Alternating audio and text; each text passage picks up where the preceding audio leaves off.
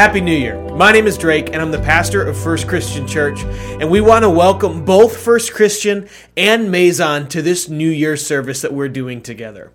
At First Christian and Maison, we are all about creating greater spaces for people to hear and experience the good news of Jesus. I wanted to let you all know about January eighth, Vision Sunday. You absolutely need to be at the five p.m. live service for Maison Mission to hear all about the amazing things that God is calling F C C and Maison to here in Gainesville.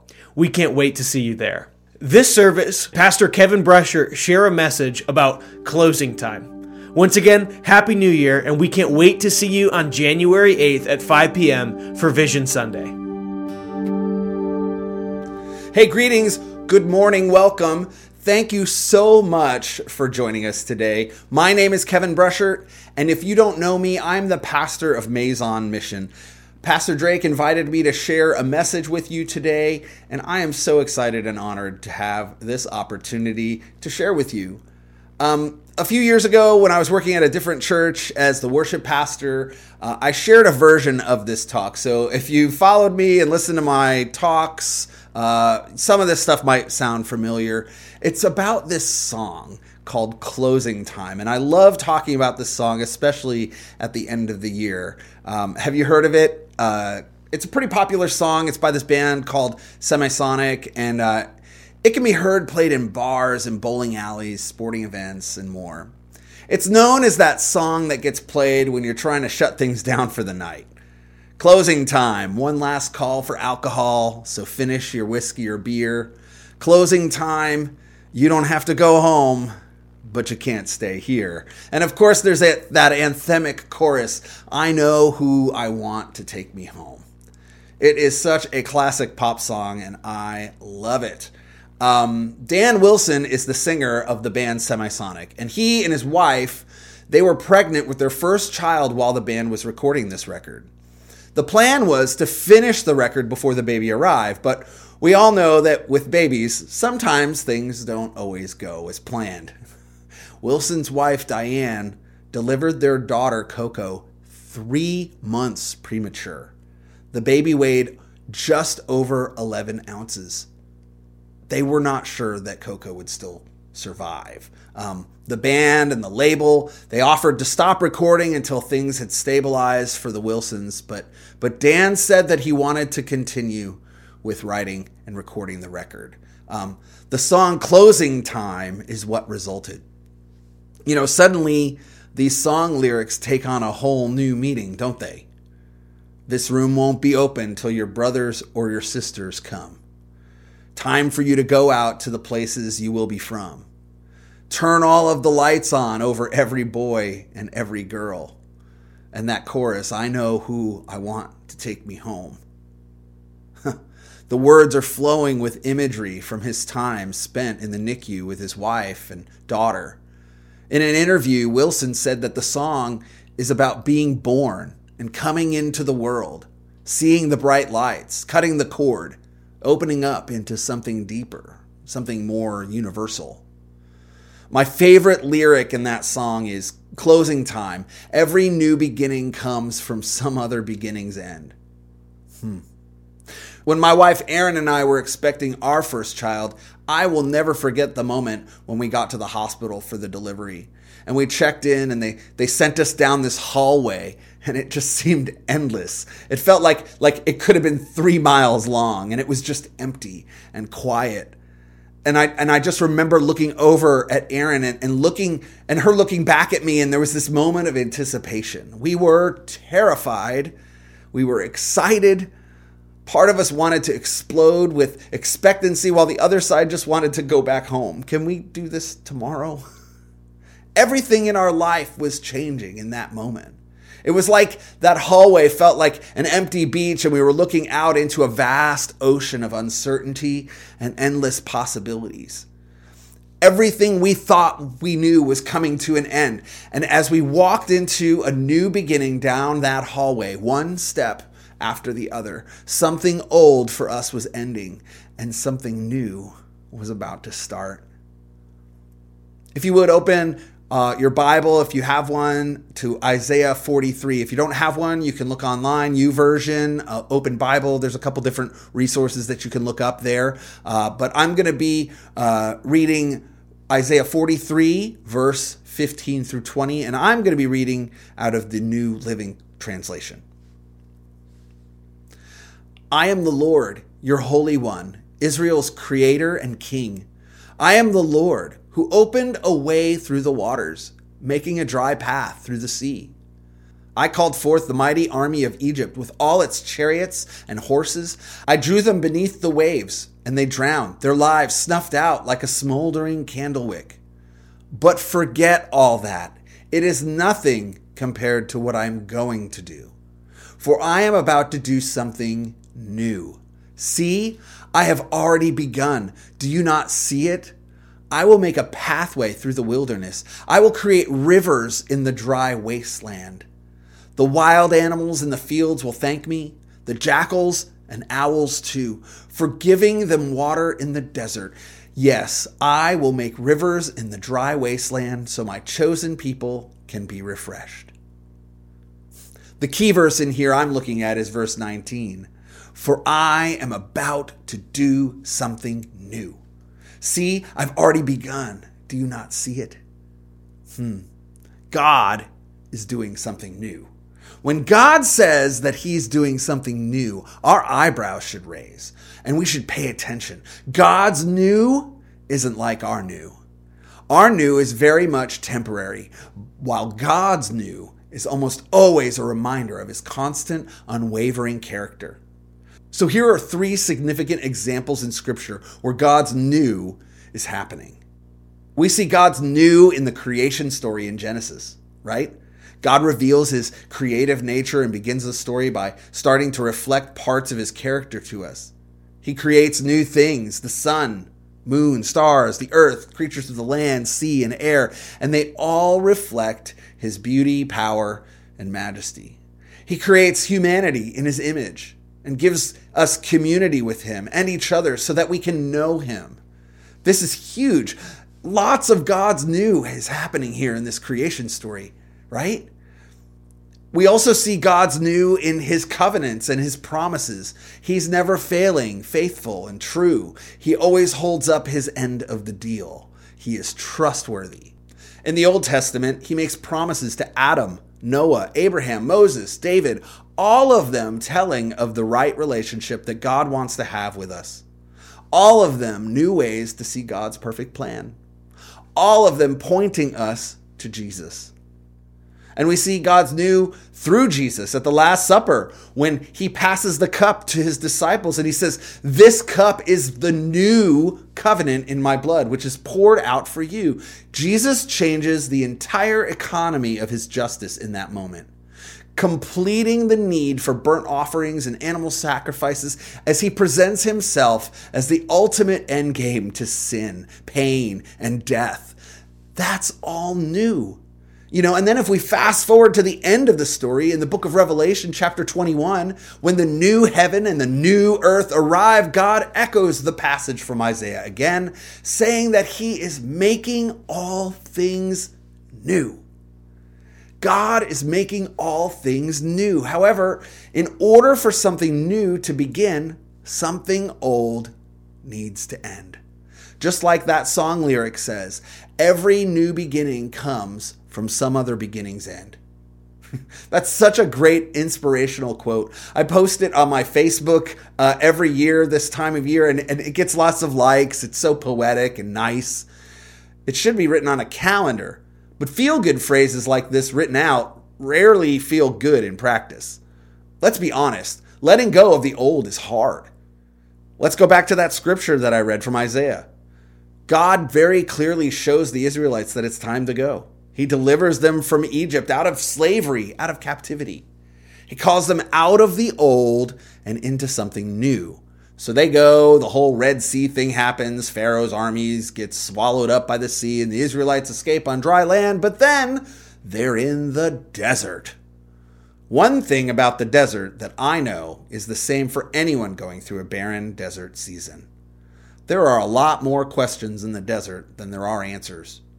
How are we going to feed all these people? How do we know we're going in the right direction? And of course, everyone's favorite question while in transit, are we there yet? In the desert, we wonder if we should just go back. Maybe it would be better if we were just back in slavery. At least there was food. At least we had a place to stay. Hmm. How many of you have gone through a desert season? Anyone ever have to walk through a difficult transition? Maybe you're walking through one right now. Let me just encourage you with this incredible truth about the desert. God is still present in the desert. God is still with you. Check this out. The Israelites saw God provide what they needed every day with manna, their daily bread. They learned to trust him as they followed a pillar of cloud by day and, and fire by night. They kept trusting, they kept going, and God led them every day to an incredible new. I don't think the promised land is as much about a physical location that God was bringing his people to, as much as it was the people he was building in the process. In the desert, God builds character. He builds trust, faith. He establishes community. All of this happens over time. As we let go of the old, God does a work of new in us and through us. That new thing that God is doing is a central idea to the Bible narrative. It's what he does. It's what he desires. It's who God is. We see throughout the Bible a God that brings life to lifeless things, shining light in the darkness and making ways where there are no other ways. The ultimate end of God's redemptive plan is to make all things new. Now hear me, church. This is so important. You are a new creation in Christ. Jesus doesn't come in and fix up the old broken humanity and keep it running like a nineteen ninety-five Toyota Camry so we can get to work and do business as usual. No, that's not how it works. You know, uh, right around the corner from F C C, there used to be a little uh, uh, uh, phone repair place called U Break, I Fix. I used to always think that was really funny, that name, U Break, I Fix. Well, well, Jesus is not like U Break, I Fix. He's not fixing the cracked screen on your iPhone. This is a whole new device we're talking about here. It's like the brand new, like iPhone sixteen, iPhone three sixteen. Can I say that? Okay, that was a really bad joke. Anyways, Jesus is not the patch job, okay? That's the thing I'm trying to say. Jesus is bringing salvation to us in a way that has never been done before, so much so that it can't even be compared to the old ways. Sure, there's echoes and fingerprints of God's design, but, but when God says it's new, it's new. Second Corinthians five seventeen says this, "If you are in Christ, you are a new creation. The old is gone, the new is here." No matter what your pain or struggle, no matter what your sin or doubts may be, if you're not even sure what to think about God, guess what? Whether you know it or not, Jesus is speaking a new story right here and right now. In the book of Romans, Paul puts it so well. In Romans six, verse six through eight, he says, "We are no longer slaves to sin, for when we died with Christ, we were set free from the power of sin. And since we died with Christ, we know we will also live with him." This is the very essence of what resurrection is. Old life ending and new life beginning, only possible through Christ.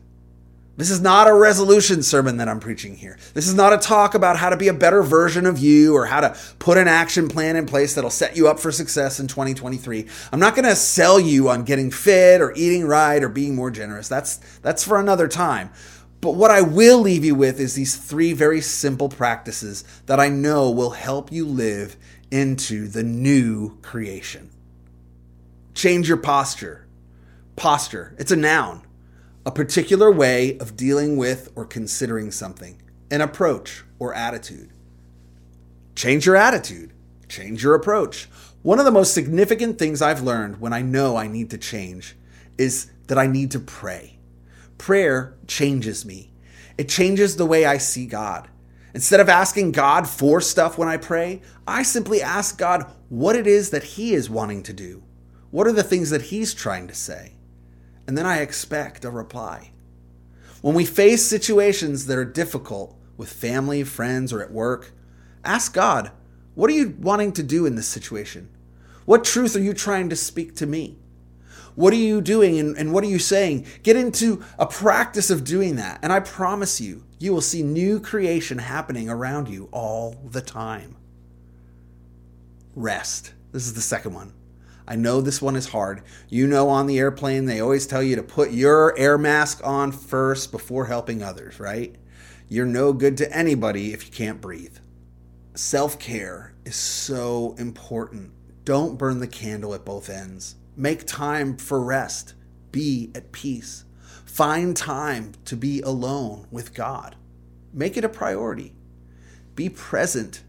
Back in that verse in Isaiah forty-three, in the Message translation, it says it this way: be alert, be present.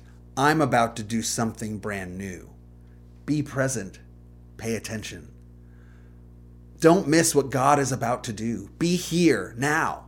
Sometimes we're in such a hurry to get to the next thing that we never allow ourselves to experience the here and now. We fill the space with busyness and we don't give ourselves any time to actually be present in the moment, allowing ourselves to feel, allowing ourselves to experience all the new that God is doing.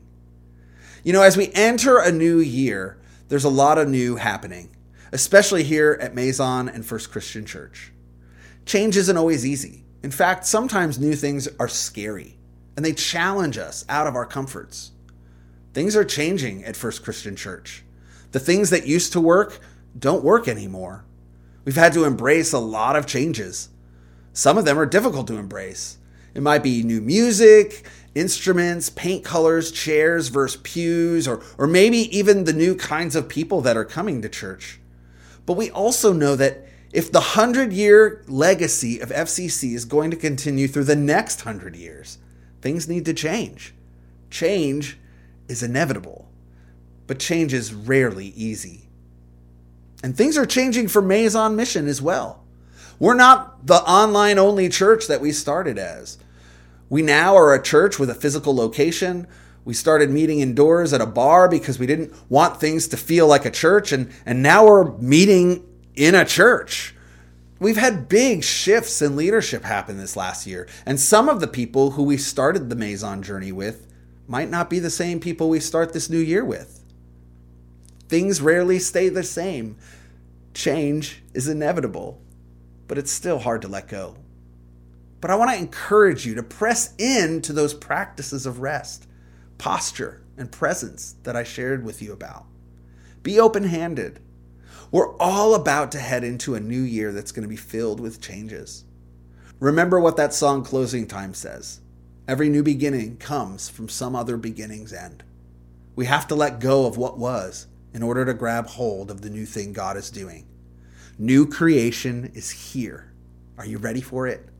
Are you paying attention? God is doing a work in our midst right here and right now. I don't want to miss it. Do you? Will you pray with me? God, I thank you that you are continually doing a new work.